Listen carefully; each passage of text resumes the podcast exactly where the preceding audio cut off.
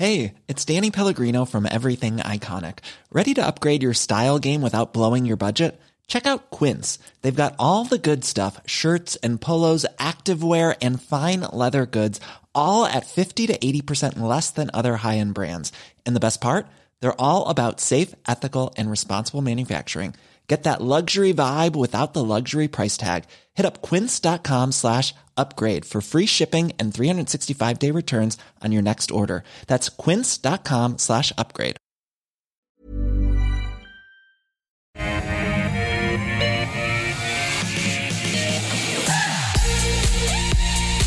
Well, good Tuesday afternoon from all of us here at AusBiz. This is the call. 10 stocks picked by you, two expert guests over the course of an hour, and I am so pleased that both of my guests are here with me in studio for the full hour, of course. I've yet to have someone walk out halfway through. Uh, Rudi Filapek-Vandyck from FN Arena. Good day. How are you? You never know. It might be the first time someone be. walks out. It's the first time for everything. And Philip Pepe from Shaw and Partners. You guys get along pretty well, don't you? Mostly. He sometimes disagrees with my calls, but he can't always be right. Yeah, well, nobody's right all the time, are they? Um, least of which myself. So let's just get across what we're going to be doing over the next hour. We will be talking about five of the companies that have been nominated by you. So Perenti Global, Sigma Healthcare, Challenger, Helloworld, and AGL Energy. Um, but stock of the day is Zip. Remember that company used to be on the 200? Not anymore. I think we call it a small cap these days. Well, so far today, shares are spiking, in fact, seeing its best day in nine months as it's watching its revenue grow. So, Zip is reporting pretty strong growth in its core US and Canadian markets, boosted uh, revenue from there um, for the first quarter rose by 35% to just over $200 million.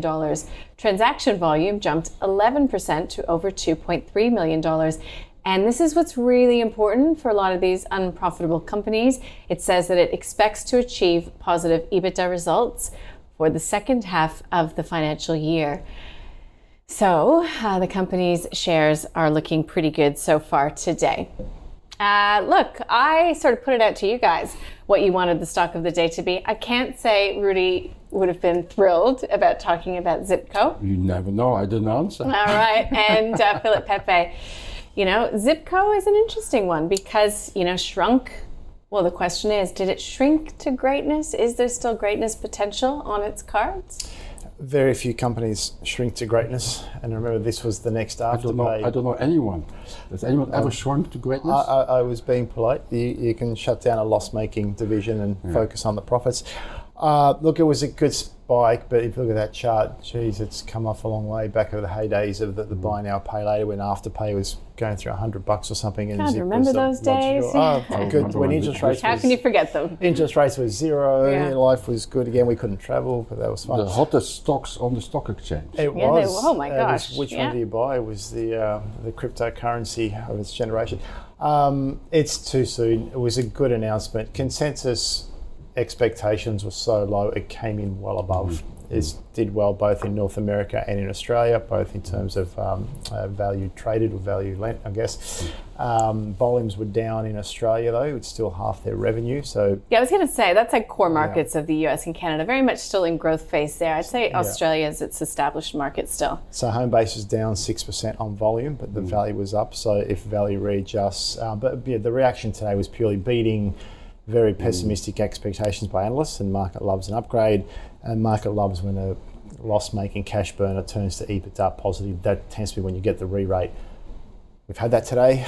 Would you buy today?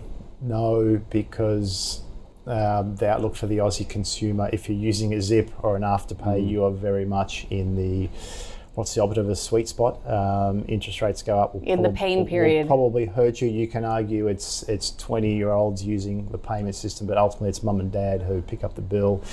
If the 20 year old can't make the payment, I'm generalising. So, very good bounce off, off a very low base. Uh, I'm going to call it a hold. Uh, it was a good one quarter. Let's see them put together some back to back solid quarters and let's see what happens with the Australian economy because the major lenders who lend to more quality customers are calling it challenging 12 months ahead. I wouldn't Yeah. go to the. I'd be careful with the regional banks. I'd be careful with the buy now pay laters, which this still is. So I'm going to call it a hold. Great result, not Yeah. a sell. Well, obviously off the bottom, but uh, I'm going to call it a hold. All right. So do you see it any differently for good old Zip? Yes, I can definitely play the opposite of the. I'm because, walking out. because I could, I could, Don't walk out yet. I could. Could be I a could- long I, I program could, with I me could, and Rudi. I could, I could repeat anything and everything that uh, that Philip just said, but um, the opposite view potentially is that they they have been streamlining, let's call it like that, their, their operations. They they um, at some point one would expect they would they would get into better better results, uh, which they are now. There are analysts out there who believe that, that, that this can go on for longer. So that's independent of where the cycle is. That's, this, is this is more about the company internally. They were in such a dire strait previously that if you start fixing things and, and, and selling off things and closing Well, things, cutting costs as well. ultimately, exactly, ultimately you, you come to a position where you go, ooh, we made a profit, or we are going to, they still haven't. Mm. Um, that can that can go on for longer than, than Philip and I can forecast here. Um, the one thing they have going for themselves, and, and the chart sort of shows that the, the share price has been absolutely annihilated. So if if it hadn't rallied today, my, my forecast would be it will rally at some point because that's what these stocks do, right? But it, it's then I think it sort of comes back to what type of market participant are you? And I'm more of the, the guy, I, li- I like to own companies that do more than the occasional rally.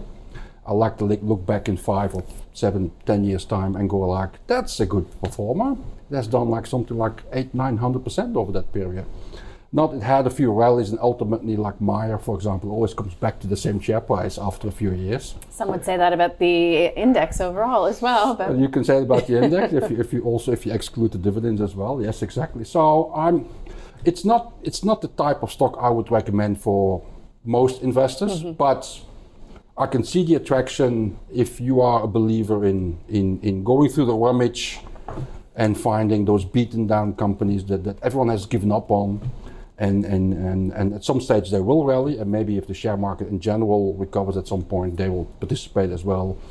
But I, I have a problem with the sustainability of it all. So I would call it a speculative opportunity, but you have to do it with uh, the risk appetite um, that you take on board.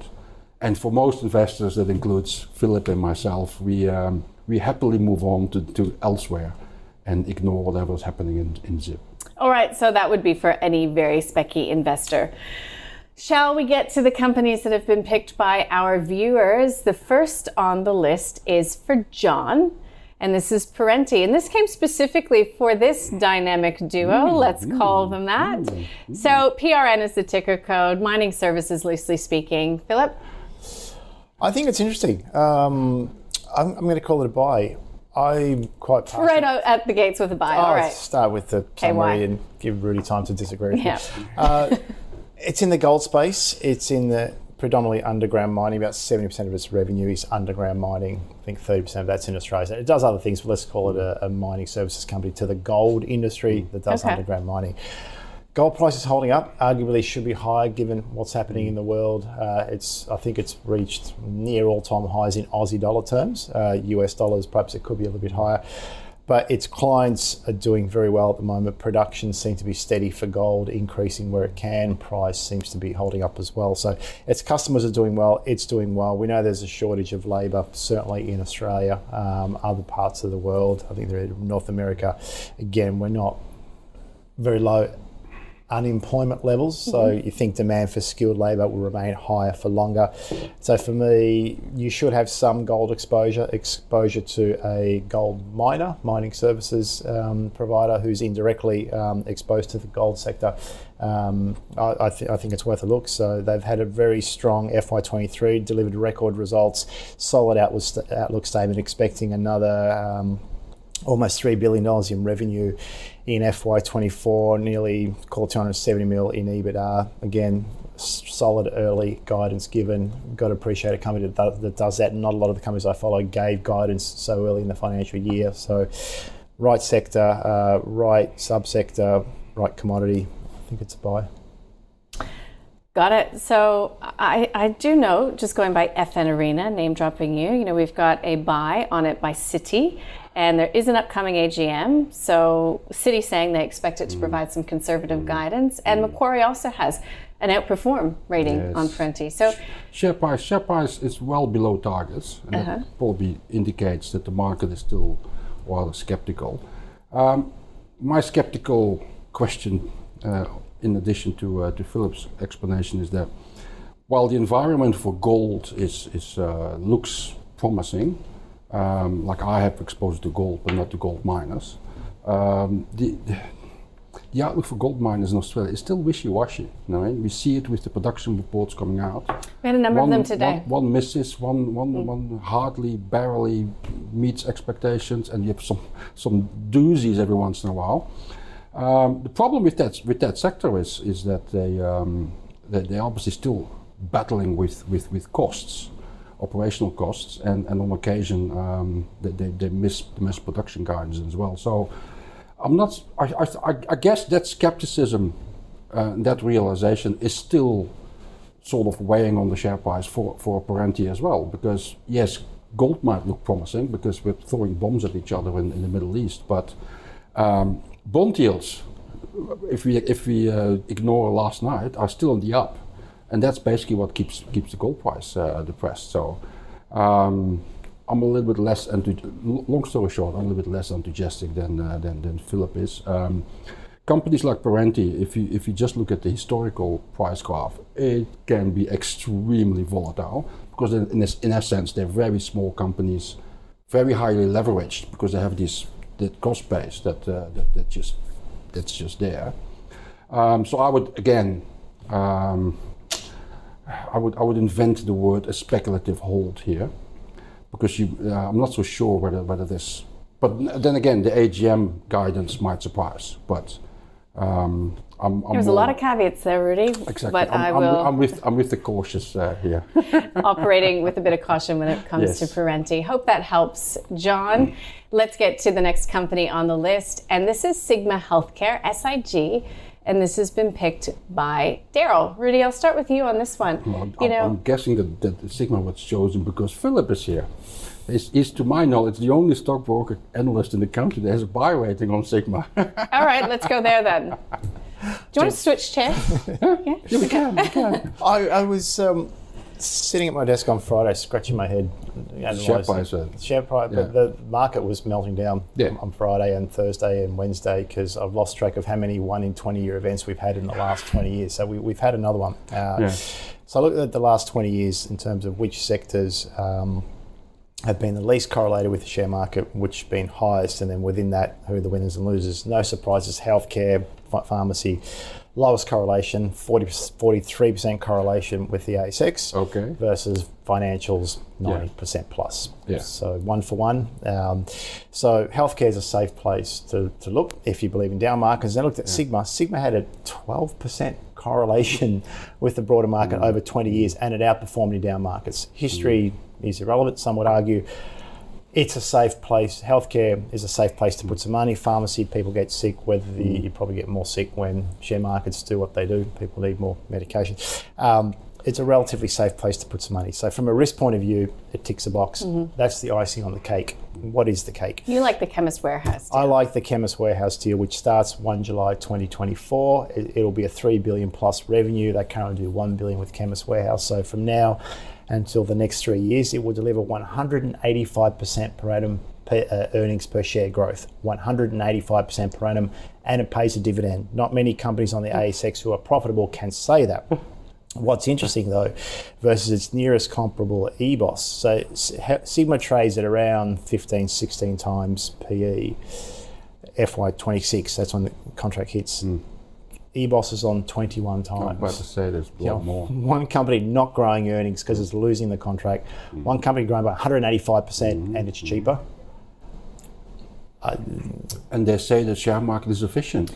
If it was sufficient, I wouldn't have a job. Yeah, know, but I, I do know. note in your notes you say that uh, the contract does require big spend, some Yes. of which will be facil- you know, um, be, be debt, right? uh, this is yep. not a really great time to be taking on debt. So that's correct. So they need to fund this large contract. It's about 200 million in working capital that it will require based on estimates and when they used to have the contract. So they're assessing three options.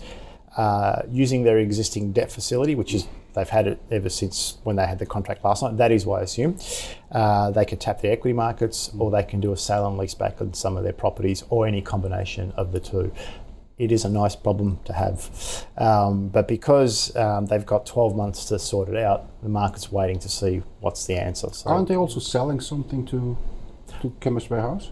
Uh, some inventory, yeah, Like small small, small Yeah, amount, yeah. yeah. But the bulk of it will come externally um, yeah. through either equity, debt, or sale and Yeah. lease back, or combination three. Uh, the contract starts 1st July 2024. Yeah, know. They don't need the money imminently, um, No. and they've got time to figure it out, and they'll grow in that in the meantime anyway. So for me, if that's what's weighing in the share price, in the meantime you get the earnings per share growth. So it's uh, well and truly factored in. Uh, I just think it's too cheap versus the company who's losing um, two billion worth of revenue. I'd rather be gaining two billion than losing two billion um, and giving back the 200 million working capital. Is it doing well to keep costs under control? It is now. Um, it, it implemented a enterprise uh, ERP system about a year ago with a household name brand that everybody wants. That I've since learned if anyone's ever implementing that particular ERP system, It's SAP. I'm not going to mention it. Um, it. It's the strongest sales signal I've ever heard because it is the biggest, it is the best system. Almost everybody has a problem implementing it in mm. terms of loss of revenue problems. Implement so. Mm. You learn the hard way that whenever someone says, I'm moving to that system, which mm. over time adds value in the short term, sell. yes, yes, they have, they've always have problems. With So that, they had you some cost issues which See, have now see, been that- resolved. That's where TechnologyOne comes in. They do that Oh, too. well, don't give it all away, Rudi. Just that's it. pace yourself, man. Talk to us about Sigma Healthcare. Anyway, here's, here's a few extra color to Sigma Healthcare. Yes, they will have to spend up front. and um, I don't know about uh, Philip's forecast, but some of the other analysts who are covering this company, they believe that there will be a slight cut in dividend this year because of that. Uh, maybe the market is focusing on that. The other element to take into account that the specific characteristic of the share market this year is that small caps underperform large caps and then uh, mid caps sit, sit in the middle of both, and micro caps are underperform all of them. I'm assuming that Sigma is in the small cap fund. Uh, that's basically no fund flows, basically, and and no sentiment for small caps. All right, so I think that's that shows you that it's not the answer's not always with the business; it's just the market doing its thing. That explains why EBOS trades at a premium. It's, a large- four or five bill market cap versus a large company, exactly, and very good reputation as well. Anyway, um, what am I going to do here? Because arguably, I, I, it's almost not deniable that the share price is cheap here. So you, on that basis, you should should put buy on it. Um, I agree with you on that one. Uh, exact timing unknown, um, because depending on what comes next, they might have to carry the burden of being a small cap for longer. Small caps are not in favor. I mean, irrespective. I mean, they, they might temporarily be in favor if they if they do lithium or rare earths or graphite, but it doesn't it doesn't seem to last long. So Okay, for the time being, buy, I would, I would say it's a buy We've got because of the valuation. Because of the valuation. Because of the valuation. Okay, got there in the end. I didn't gave we? mine a start. Thanks, guys. Let's get on to what's next on the list, and that's Challenger CGF, picked by Tim. Annuities, attractive. I think someone knew that uh, Philip was coming. One of Nas's favorite.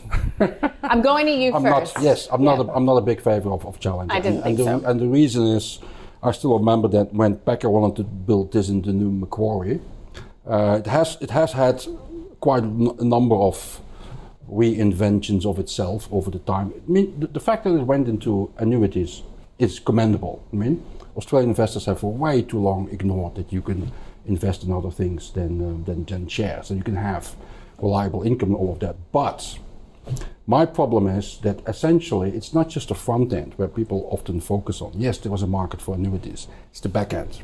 It's essentially a black box. And nobody really knows what's happening in, inside the black box. And uh, to me, on occasion they come out and they yet again disappoint the market, and it, it, it's it's quite a track record of disappointing Yeah. here and there. I mean, if it's if it's not property, it's overexposure to speculative equities and, and everything in between, and then sometimes they. I mean, they lose contracts and all of that. So I'm, I'm really not a big. I mean, given where the market is, and there are so many shares that are being laggards, and, and, and the share price is not moving, you have so many more opportunities where you have a much clearer view on what's happening inside and outside of a business. This is too much black box for me. So that's an avoid. Yeah. If you owned it, would you hold it? Would I hold it if I? If you owned it. No, because then you go to an insurance company or something, Okay. which has a much better prospect, and at least you know that they're on the up. Okay. So, are you a buy? Look, I, I'm a buy. I mean, the share price chart suggests where it's traded versus its history. It's on a PE of about 10 times consensus. It's on a discount to analyst price targets. Maybe the analysts are wrong, but it's on a discount. Offers a 4% yield. They've done a lot of things in the past. They have reinvented themselves, so I, I agree with that. Um, they're in funds management. Funds management businesses are struggling at the moment. If you're equity exposed, equity market falls, your biggest clients just taking money up theoretically. Um, and they've exited some of their property investments due to subscale. But it's the annuities business that I think makes it unique. And mm. although it does come under life insurance, it is a way for the retail market to access annuities, which up mm. until now, if you wanted a real interest product, you mm. Get access to a corporate bond if you can, or you invest in an annuity. So some of their annuities are paying 6% plus. Um, that was the standout in their quarterly that they just put out. If they can continue that growth in the annuities business and keep the other businesses sideways, given the, the volatile equity market, I think it gets a re-rate in the next six months. There's a bit of work to be done, but because they've got products that are unique and are selling quite well, um, should be able to give you the figures in the billions. Um, They do spend a lot on marketing. they do, but they've got a unique product. You can't buy this from a bank. You can't buy this from a traditional fund manager. So for those looking for yield who are worried about the equity market, especially the volatility the last few days, not many stocks paying a dividend at six percent. If you can get an No, annuity, you, you go ourselves stocks. Now, now you buy corporate bonds. if you have access to it. Yes. Um, not everyone has access to it. So this is a good way to get some bonds, uh, annuities, lifetime annuities at a decent rate from a quality company. I think over time, as they grow in proportion, that'll dominate their earnings and you'll get the share price free rate. At the moment, it has a lot of moving parts. So I'm going to call it a buy on valuation. Given the complexity, it's mm. probably going to take six to 12 months for mm. investors to see the value in it, especially in a nervous market. People don't often go to the complex stocks ahead of the simple stocks in markets that drop 1% a day, but hopefully we've seen the bottom. Mm. All right. So that's Challenger for you, Think, Nick. fingers crossed, no more disappointments Okay. in between. Well, that's up to it, isn't it? All right, let's get to Helloworld, fourth stock of the day, picked by Stuart. Hi, Stuart. If you're listening or watching, don't forget this isn't uh, financial advice. This is information only. You need to take your own circumstances into consideration. Rudi, are you going to tell me to go to Philip first on this one? Yeah, someone Okay. like Phil about there. Helloworld. So um, I got to say, and this is not an endorsement, but I didn't realize I was using Helloworld last time I booked tickets, but I did. There. Um, Do I but I can't afford to take another trip. So what happens from here? What What's interesting is I looked at the latest aviation data, the ABS outbound. So let's say outbound travel because we're all stuck at home for a while. Um, when we could travel, we all traveled domestically first, but we're now starting to travel overseas. And the outbound ABS outbound international travel data for July and August is up sixty percent. So Australians are travelling, they're booking in advance because we can, um, and we are. There are those who are stuck at home, pent up demand, and there are those who their plan was always to travel. The 55 to 60 pluses who don't have a mortgage, don't have school fees, don't have kids at home, um, aren't working full time. They are travelling uh, and they are booking well in advance. So if you Helloworld, one of the few companies to give guidance. Um, coming out of uh, their end of FY23. So in August, they've guided to EBITDA growth, let's call it 60% uh, for the year. Again, travel up 60%, profits up 60%. Corporate travel said the same thing, profits up 60% expected for the year. Flight Centre, Webjet, all saying our total transaction value is growing because people are spending. If you're paying on Zip, you're probably not going to travel next year. If you're paying on a Platinum Amex or using cash and you just got a massive pay rise courtesy of the uh, Reserve Bank, you're probably planning the next two or three years of travel. So personally, I don't believe travel will fall in a heap because if you're if you're using a travel agent, you're typically going to multiple destinations, multiple airlines, multiple cities, tours, etc. You're spending five, ten grand plus. If you're going Australia to ba- Sydney to Bali, you can just jump on Webjet and do it yourself. Why wouldn't you buy Webjet or Flight Centre or Corporate Travel? I'm glad you asked, Rudi. See? Have you See, seen, like I said, let's switch. have you seen the multiples? Uh, Helloworld's trading on about um, 12 times mm. PE. Yeah, they're not very high. Flight Centres on 19 times mm. PE. I think um, Helloworld, I think Corporate Travel's on about 18 times mm. and 14, 15 times for Webjet. That is why. 4 PE point plus discount. Yeah. The, difference is market cap. The others Yeah, are two and a half bill yes. to five bill. The poor little 400 mil market cap companies on 4 PE point discount. Same driver. Yeah. So comparing it to Flight Centre, Flight Centre's gone international 19 times versus, call it, top of my head, 12 times. It's just too big a discount. Yeah. Similar drivers. That's why it's a screaming buy. Yeah, well, It's rule number screaming one, buy. rule number Okay. one in the share market: the cheapest stock is not always the best investment. This is And true. that that would be what I thought against that because I would actually agree with, in general terms, with the market's preference for uh, maybe not necessarily Flight Centre, but Webjet and and corporate travel. They have a lot more going for Mm-hmm. themselves in terms of growth drivers.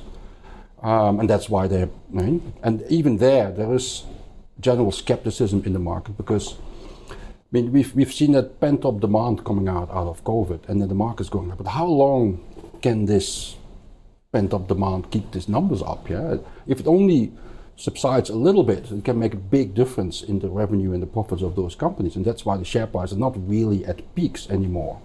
So you have to take a view here that um, that at some point you would pick the companies that have a little bit a little bit of special. I think I think corporate travel is is is uh, is consistently delivering, and um, is is becoming an, a, a leader in its in its field. I think. And Webjet is, is the one that uh, people uh, never get their head around, but they, they keep on delivering and keep keep doing it. So I would actually prefer those companies over a Helloworld, which admittedly smaller, again small cap, uh, lower valuation, but if you if you go to the track record, it's also a lot more wishy-washy. Uh, might be better since they sold out or sold off their their corporate uh, division, but now they've become really like a small company. And at the moment, yes, wind in the sails, but the market is going like, yeah, for how long? So I'm, I'm, I would go for the for the, for the for the higher capitalized, arguably higher quality ones. Okay, so that's an avoid for Helloworld. I also wonder, it's just so interesting to me the split in the demographics and the way in which people are able to spend these days Yes. and the impact that that's having on, uh, you know, the, the different corporates. Um, okay, we'll leave that. Let's get to the last until we get to the halfway mark. And this one is AGL. This is a pretty vexed company, I think, to think about. But Elise has picked it. And so, Elise, this one is for you. So we know about the transition. Uh, we know about pricing. Uh, we know about all of the, you know, change in board and management and everything else. So is AGL able to turn the ship around? Has it? One, yes, it has. You can see it in the share price. One of the things they probably have going for themselves, apparently, the discounting is is, um, is has evaporated from from the sector, um, and you also see that because I, my household a while ago, we started shopping around, and and the, the price differentials are now very very minimal. I mean, there used to be a, a, once upon a time you had this big price differential, and really, you could really save a lot of money by by switching uh, utility provider. But that is that's drying up. So th- that's because of course the wholesale price is has has has, has, has taken away that opportunity. So that all else being equal should should translate into into an improvement in margins in their retail business. So that's what they have going for themselves. But in general terms, taking a long-term view, I, I really can't get really excited about it because the challenges are enormous, and you, you go through these transition periods, and usually businesses in transition periods, that's a lot of volatility. There's disappointment. There's I mean delays. You name it. I know they pay uh, reasonably high dividends. Um, that's also because the share price is not, no longer at, at peak levels. I would call it I would call it a, a hold at best. And um, again, um, I, I think you, you, you can get better returns elsewhere, potentially. Um, it's officially a, a defensive. But so if you do get really tough economic times, it may well be that investors hide in it. But I'll, I'll, I'll, I'll, would have other places to hide, I think. Yeah, I thought it was interesting uh, learning that we all didn't use as much energy over the winter because it wasn't a very cold winter. Um, of course, we're supposed to be turning on our ACs a lot this summer with El Nino. Um, what is it about AGL that either attracts you to it or would get you to avoid it? I'm going to call it a hold. It's it's not a must own. It's not a must sell. As you said, it was a warmer winter, hotter summer, but uh, especially if you, if you, have, if you have children, you're more likely to turn the heater on than you are the air conditioning. And churn is reduced, uh, pricing competition is reduced. So there's going to be some major sticker shock when we see our bills. So it's easy to turn the AC off Yeah, and turn I, the I'd fan agree. on, close Especially the if you're worried about cost. I mean, Yeah, so we talk about people struggling, cost of living, energy has Yeah, gone up. absolutely. So for me, it's close to fair value versus analysts' expectations. Mm. Pays a small divvy. It's easy for people to turn. I mean, they do other things, but Mm. easier for people to turn the AC off, and you know, I, it's fair value for me. There's nothing to Mm. dislike about it. It's nothing to love about it. It's a genuine hold. It's if you own it, hang on to it. If you didn't own it, look elsewhere. Okay, got it. All right, guys, that's halfway mark. Have a sip of water, please. Make yourself at home. Not that Rudi, of course, doesn't already, but uh, let's get a little review of our five stocks of the day. I can joke around with him. Keep your emails. I'm not being mean. We're just joking. Stock of the day is Zip. It is a real specky one for Rudi, but he can see the attraction, I suppose, for those of you more interested in trading in and out. Too soon, don't buy. So says Philip Pepe. Um, he wants to see proof in the pudding when it comes to those financial metrics. He's an analyst, of course. Perenti, it's a buy. Right time, right place for Philip. Rudi says the share price is below target, but he's just skeptical about yeah the conditions for it. It's a specky hold. I'll let him get away with that one. Sigma, it's actually a buy for both of my guests. It's really cheap in Philip's view, um, you know, and it could potentially offer a little bit of defensive qualities as well. And it's a buy on valuation for Rudi as well. Uh, Challenger, it's an avoid. He calls annuities a black box, doesn't like it, always waiting for another poor result to come through. But on valuation grounds, again, um, Philip says that it is a buy. Um, you know, you might have to wait for a little bit for some of those more consistent um, upgrades to come through from Challenger, but uh, he's calling it a buy. Helloworld, it's a screaming buy for Philip Pepe. It's an avoid though. For Rudi, he calls the results wishy-washy. He thinks there's better quality in that travel space. And AGL, you heard, it's a hold at best for Rudi. It's a genuine hold for getting lots of adjectives around the whole definition today for Philip Pepe. Okay, hard to believe. We are halfway through this program. And now we will very briefly check in with the portfolio because you've been hearing this for a while, haven't you? We're going to be getting a new investment committee to you at the beginning of November. So mm-hmm. here's a picture here. We still own, well, we only have about 1.2% in cash, pretty chunky there, as you can see.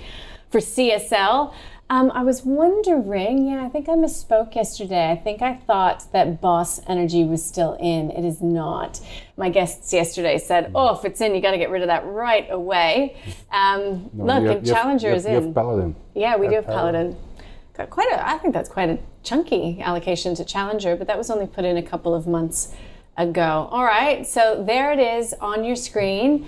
Let's check it out. 2.62 up since its inception, and the committee will be discussing uh, Sigma this time around. So we'll see what they say about its valuation. Keep sending your requests in. We really love to get them. And, uh, you know, we look at every single one. We just have to strategize sometimes with our guests as well as, you know, keeping a little bit of a mix um, so that we just don't end up talking about the same thing uh, over and over or on the same day. So just keep that in mind. All right, coming up, Reece, Infratil, Technology One, calm down, Rudi, Suncorp, and Super Retail. Okay, sixth stock has been picked by Jamie. Hi, Jamie. Um, hope you're listening or watching. So this is Reece. So plumbing, both for the home and also for you know um, tradies. You know, it's used in in the construction industry itself. Was for a very long time very tightly held by um, the founding family, but um, look, it's getting tougher out there in terms of input costs, Philip? Spending, Yeah. presumably?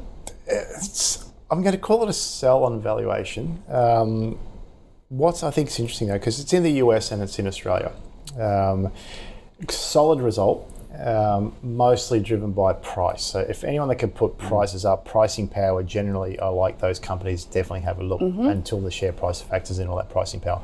Volumes went backwards. Now, if you look mm-hmm. at the two economies they're in North America, Australia, North America. When people take out home, you get 30 year home loans. Interest rates have gone up over there. It doesn't matter. If you don't sell your house, you don't cop the interest rate rise. It's only when you buy a new house. So, what does that mean? You're going to renovate. And a lot of the aging infrastructure mm-hmm. that's great for the Reeces of the world, the Reliances of the mm-hmm. world. You're more likely to repair what you have rather than to buy a new house. Australia, on the other hand, housing construction, we saw the ABS stats recently, they're not existing. They're down 20, 30%, and they're not recovering because tradies can't afford to borrow to do the development. So um, you got pretty much some strong headwinds in um, Australia. Let- Let's call it neutral slightly positive in the US. Um, great job on working capital. I think they had a phenomenal rebound in, in working capital um, in FY23. So solid cash flow, one off. You don't do that twice. So I think their strongest result is behind them. You're probably mm. going to see some weakness in not we- relative weakness into mm. FY24 versus a solid FY23 they delivered. Mm. Consensus is saying it's about 15% overvalued. For me, that's enough to say if you've ridden it, take your profits. Been a great ride, but it's a sell until we work out how how bad our soft landing, hard landing, no landing will be in You, Australia. you wouldn't go for GWA, would you? Toilets. Um, It's cheaper. same, same thing. The cheapest stock isn't always the best, really. I've I heard know that. exactly. Where did you hear Hence- that? Ah, my wise man Yeah. once said. yeah. I find it intriguing to because I, I, I do pay attention to, to a lot of stocks and and Reece. uh, I mean, they used to trade on, on at a premium anyway because they, they were very tightly held, and, and, and once they moved to the US, uh, they've consistently traded at a premium, and sometimes the premium is really really high, 25, 30 percent. Um, it intrigues me because this is this still is there's still some cyclicality in this in this business. I mean, and then having such a such a high premium uh, on on the on the valuation. For that reason, also, I'm, I'm, I'm more cautious than, than you would otherwise be. But I know it's it's highly regarded. It's it's it's it's in that price point in the industry where it, it can it has much more pricing power than in GWA or something. But uh, I'd be very I w- I wouldn't go there now because you never it's a small cap stock at the, at the end of the day as well so i know it's tightly held but um, you never know how, how much the downside can be for a stock that is consistently trading at, at a high Okay. premium So, like Philip, if you'd made some profits, would you be selling?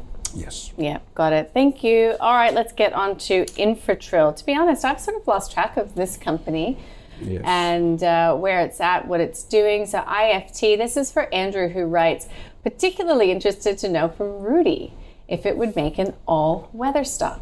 well the answer is no and and it's uh, it's it's very easy to establish why that is the, the, the characteristic of an all-weather stock is that you are relatively consistent in how your performance uh, relates so you don't go from loss to profit back into loss and, and you don't go profit growth 100% one year and, and minus, uh, 80% the other year or something like that. That sort of is a summary of Infratil over the past two decades or so. I mean, it's, it's, it's an investor in other companies, um, but the returns and the results of those investments, they, they really swing around a lot and like massively. Um, and and in, in, a, in the generalized sense, you could say this, this one is comparable to uh, um, um, to Challenger. No, not to Challenger, to uh, to a Soul Pattinson in a, in, in, a, in a in a in a smaller version, New Zealand with a New Zealand stamp on it. But um, no, so it's definitely not an all-weather stock. And and I personally um, I don't follow it closely enough, but on the basis of the historical data I have access to, um, not one of my favorites by by far not. Okay, so not all weather. So it's a New Zealand based Yes. company that's Investor, investing basically. in infrastructure assets, you know, renewables, Yeah. um, electricity, I think even some healthcare assets. Do you, have you done work on the stock? O- Only high level. Um, when there's a high quality company listed in New Zealand, it's well owned. and they come here. by the, yeah, so it's like an EBOS is another one. They're very crowded trades. And, I mean, they're top 50. There's 50 stocks in their index, right? There's 300 plus in ours. So they tend to be anything decent crowded trade. They raised a billion Kiwi recently, and they well 850, and then they upsized the SPP because of the strong demand from retail for the asset they bought. Um, name escapes in one NZ. So they're still investing. Um, it's trading a little bit above the placement price of 920 Kiwi. For what it's worth, consensus have it as a hold. It's basically a fair value, but again, a lot like Solpat's analyst valuation, put them aside. If you believe they can re- Yeah. the company can reinvest, it trends upwards over time, and it's clearly done that. It does remind me of Soul Pat. So I'm going to call this a genuine hold, aggressive hold. Buy at bottom draw. Don't look at price targets. Don't look at valuations. Believe they can continue to reinvest the capital, invest for the longer term. Hopefully, it grinds higher. I wouldn't chase it today, but it was clearly oversubscribed for their recent capital raise. Um, but it's not exactly table thumping cheap, so I'll, call it a I'll hold. keep that in mind. An aggressive hold. Aggressive, Aggressive hold. hold. All right. Um, Aggressive hold. Okay, so I thought I'd look just, um, you know, at my trusty FN Arena to see where the brokers are at when it comes to TechnologyOne, because I think it's fair to say that we know Rudi likes the next company on the list. Dan was interested in a view on this one. so I thought, uh, you know, we've got a Lighten from Ords, downgrade from Shaw and Partners. Um, Morgan's a hold, Macquarie neutral, UBS is neutral, Morgan Stanley equal weight, Bell Potter upgrade from buy to a hold. Um, why would you buy? Because the premise of the show is buy, hold, or sell today. Yeah, would no, you buy no, today? No, you wouldn't buy today. The, the the problem, so to speak, with uh, TechnologyOne is is similar as with REA Group, with uh, Audinate Group. Quality. Not only that, investors are very, very reluctant Yeah. to to get get basically abandon their holdings. And while the share market in, in, in general terms is, is quite wobbly and you see a lot of stocks. I mean, I own a stock like NextDC, for example. That is down 3% one day and, and up 3.5% the next day. So people are happy to sell it on a down day. And when the selling stops, they all come back in and, and the share price has essentially not moved, but on a percentage ways on a day, it moves a lot if you if you're not already in or on the register of REA Group or or Pro Medicus or TechnologyOne, you're still waiting for that entry point. Yeah? And in this type of this part of the cycle, it's simply not coming. So everyone who wants to get on board in what I still believe is one of the, the highest quality stocks on the stock exchange locally, just have to be patient. The other thing that's happening is it's I think it's about a month away or so that they will report their financial numbers. Mm-hmm. What usually happens, the pattern is that it runs up into the release and then it, then it deflates after the release. Yeah.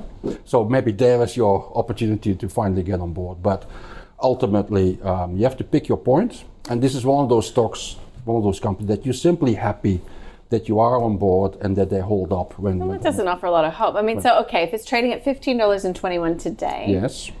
Um, what would be a reasonable price to sort of have a target? Well, that's obviously that's how, how, how large a piece of string. But if you own it, you definitely keep keep holding it. yeah, of course. you But I mean, would you look for a down day where it, you know, yes, yes. You, but you'd pay a couple you, dollars you pick cheaper? your well, yes. If if it falls a dollar or so, it starts becoming a lot more more attractive. But what what you have to realize as an investor is that, in particular, in times when there's no reason, they might be ahead of an acceleration Yeah. in profits still. yeah?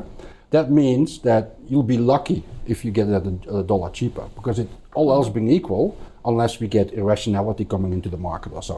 It's the same with with REA Group. Yeah, it won't fall because everyone is suspecting that the listing numbers will accelerate from here. Yeah, mm-hmm. so it doesn't fall. Yeah, so you just have to pick your point, and if it's not low enough, then take your medicine or not. But what I do know for certain, that if you follow those companies for long enough, there will come a time when they get out of favor. I mean, Yeah, it hasn't been that long, and TechnologyOne was out of favor, and, peop and people were, that diff- were not interested. Yeah. I think we're going to call that an aggressive hold by Rudi. Okay. Okay, Philip, um, what's the research that Shaw and Partners' telling you? So we moved to a hold. Uh, we had it as a buy. Great result. It rallied. Uh, we moved to a hold based on valuation. Yeah. What I found interesting, just analysing everyone's reports over that period, some went from a sell to a hold, I think, from a hold to a buy. We went from a buy to a hold. So, it, it, large stocks been around for a long time, puts out a strong result, really polarizing views. So, for me, September year end reporter, we get the result next month. What, what are people punting on? They're one of these companies that gives medium term guidance, which all companies should, because they should encourage people to think long term, not mm. three But months they out. can, they can. Not everyone can. Sure. So, so they can, so they do, and they've guided to 500 million in annual recurring revenue by year FY26. Given their strong performance, there's some hoping, suggesting that they'll actually bring that forward a year, FY25, at the meeting. I've, I've seen next at week. least two analysts. They think they're just going to smash that number. Right. In which case, is it already in the price? So consensus price target's seventeen dollars thirty for that's what it's worth. I'm going to guess at least two weeks ago the upgrade was in the price. It's come off a little bit. The market's come off a little bit. I, I don't play the guess the upgrade game, so I call it a yeah, hold. Yeah, yeah. Um, quality company buy it on a, some sort of pullback, maybe back if it does get back to 13 bucks, but with a $17 analyst price target, Will it get to 13? then buy something else. Yeah, Um, there but yeah, but I'll call it a whole great business, Okay. but maybe not a great investment at- at the current share price. All right, um, let's get to the next on the list, shall we? And that is Suncorp. This is for Julian. So I think I heard you say it earlier, Rudi, that you wouldn't be, or was it you? Wouldn't be in regional banks. I may have mentioned that. Yeah. Um, It's is an Suncorp a insurer, it's an regional bank? Well, yeah, that's trying to get rid of its bank, but still. I still find it fascinating that the ACCC is um, is giving advice on what Suncorp should or shouldn't do with its bank, and um, what ANZ should do, and that um, the state of Queensland is lobbying for the deal to go ahead, so can, that can be invested in the states. There's a lot of non-financial interests at stake here. Um, I'm going to call it a hold because it is a mixture of a bank and um, general insurer. The ACCC is not waving in this transaction. That doesn't mean it won't go ahead, but if the buy thesis is predicated on Suncorp exiting the bank and being a clean general insurer, there's a risk that that doesn't happen or it gets dragged down in the courts. So why do you need to fight that battle? Um, if you wanted the bank exposure, buy CBA. If you want the market leader, buy Westpac or ANZ. If you want the cheapest, uh, if you want an insurer, buy AAG. If you want a strong domestic play or QBE, if you want international. There's there's no reason to buy the hybrid uh, yet, and there's no reason to guess what's going to happen with the sale or not sale to ANZ. So I'm going to call it a hold because there's so many moving parts for banks at the moment. We know all the insurers, you know, you think your electricity bill's gone up, wait till you get the car insurance bill. We know Yes. insurance rates are going up and you have no choice. Right? You, you, you could switch, but everyone, everyone's rates are going up.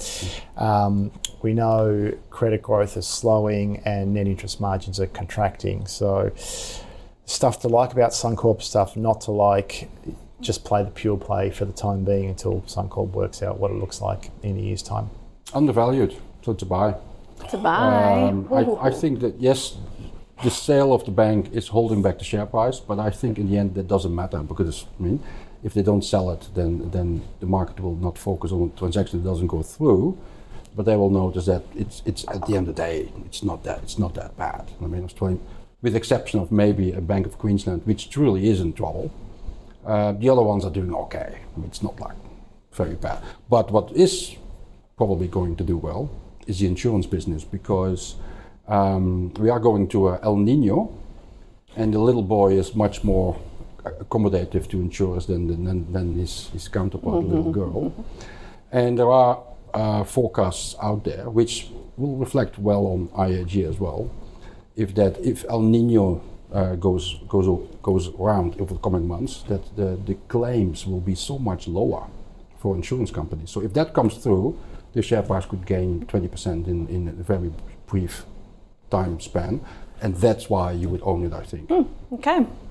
Well, Weather, disagreement there. weather. There you it go. works both ways for insurance. It sure companies. does. Everything depends on the weather, doesn't it? All right, let's get to super retail, which also to some degree depends on the weather. How much are people going out and about, spending, camping, traveling, souping up their cars, all the rest of it. So this has been picked by David, but then you overlay on top of that, Philip, consumers, how we're feeling, how we're pulling back on spending.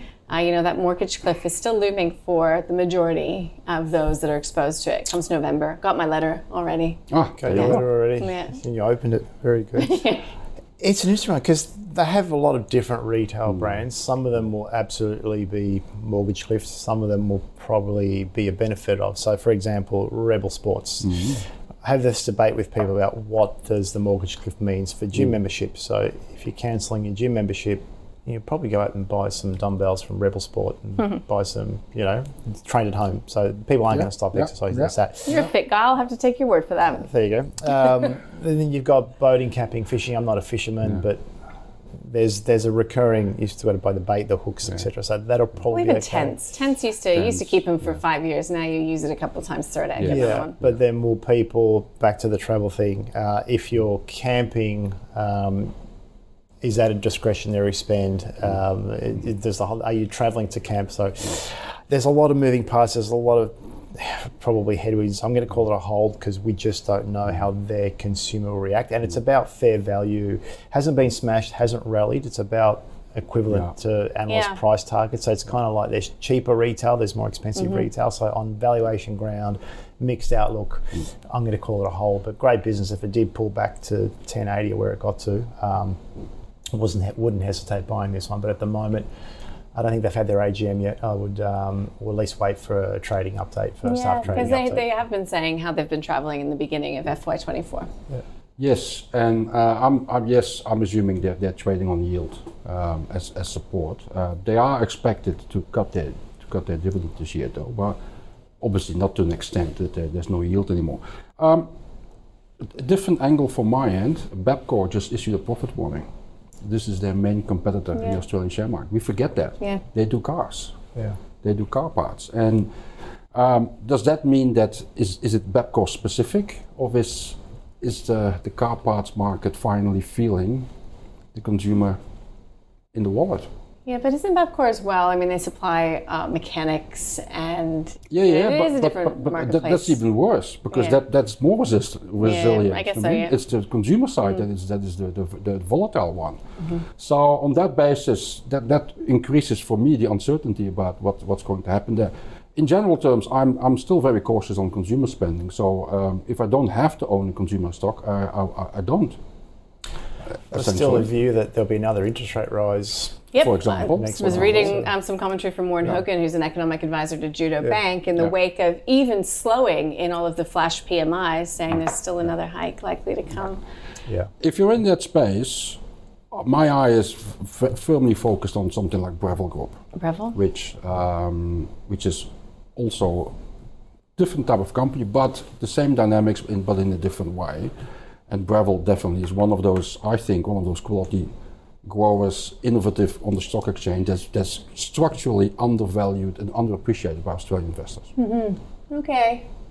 That's an interesting one. I always think, you know, when I'm at the shopping center, I meant to, I think of the show sometimes. I'm a bit, bit sad, but I was in a Lovisa and there was a ah, ah, line. Yeah. I In was the Lovisa, lining mm. up to pay for a little, you know, thing of earrings. But for example, one of the theses put forward is is a coffee now costs, easily costs six, seven dollars. oh, I know. I br- I've brought my lunch every day for the past couple of months. And, and people now buying a coffee machine basically and t- making coffee at home.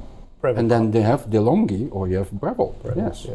or a They did well during the lockdown though, so you probably Yeah. hopefully yeah, you don't hopefully, need a new Breville. if coffee Breville is machine. quality, then you're not going to be rushing out to get a new coffee maker. But to your point, walk past a Smiggle store.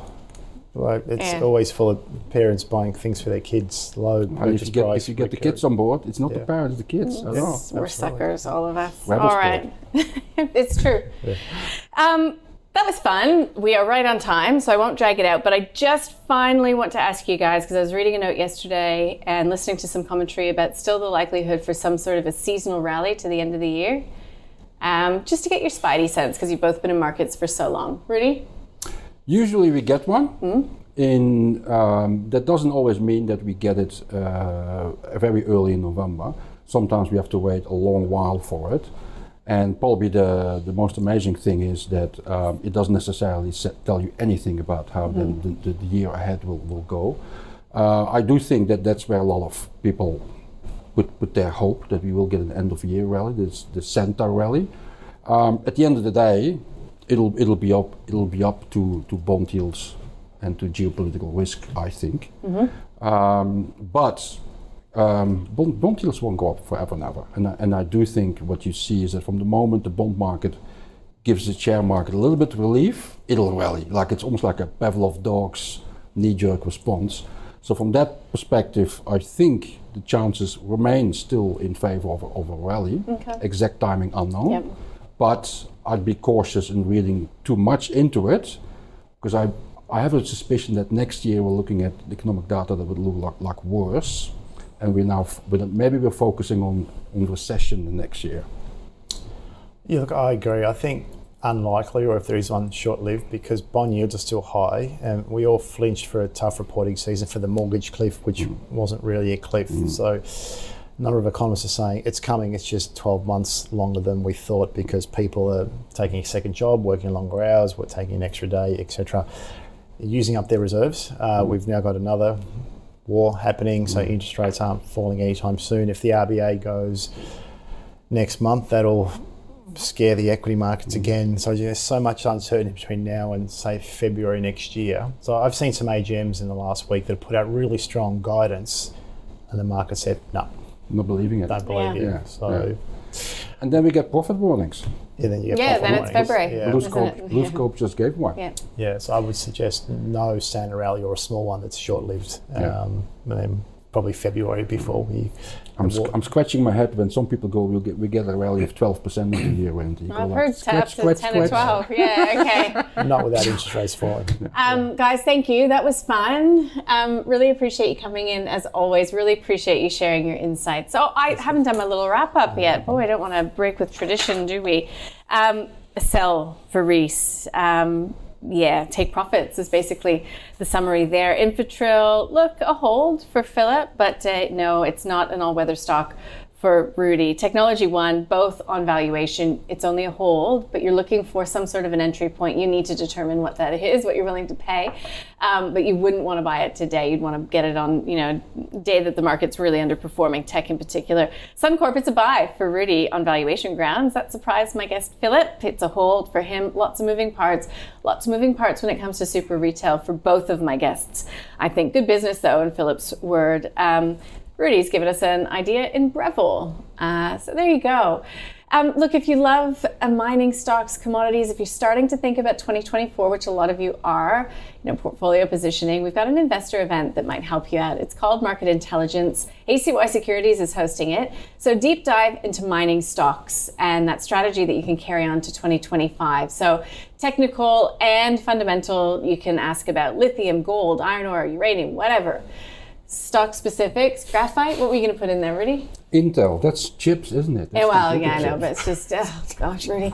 Um, you need to subscribe. It's free, ausbiz.co forward slash intel.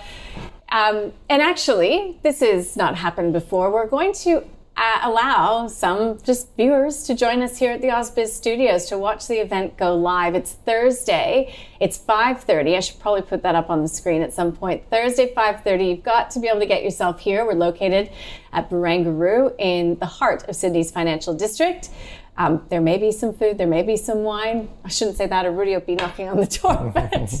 I put my mattress around the corner. you can register ausbiz.co forward slash Intel. We'd love for you to join us. You can watch it live, you can watch it on demand, or for a lucky few, you can watch it here in the studio.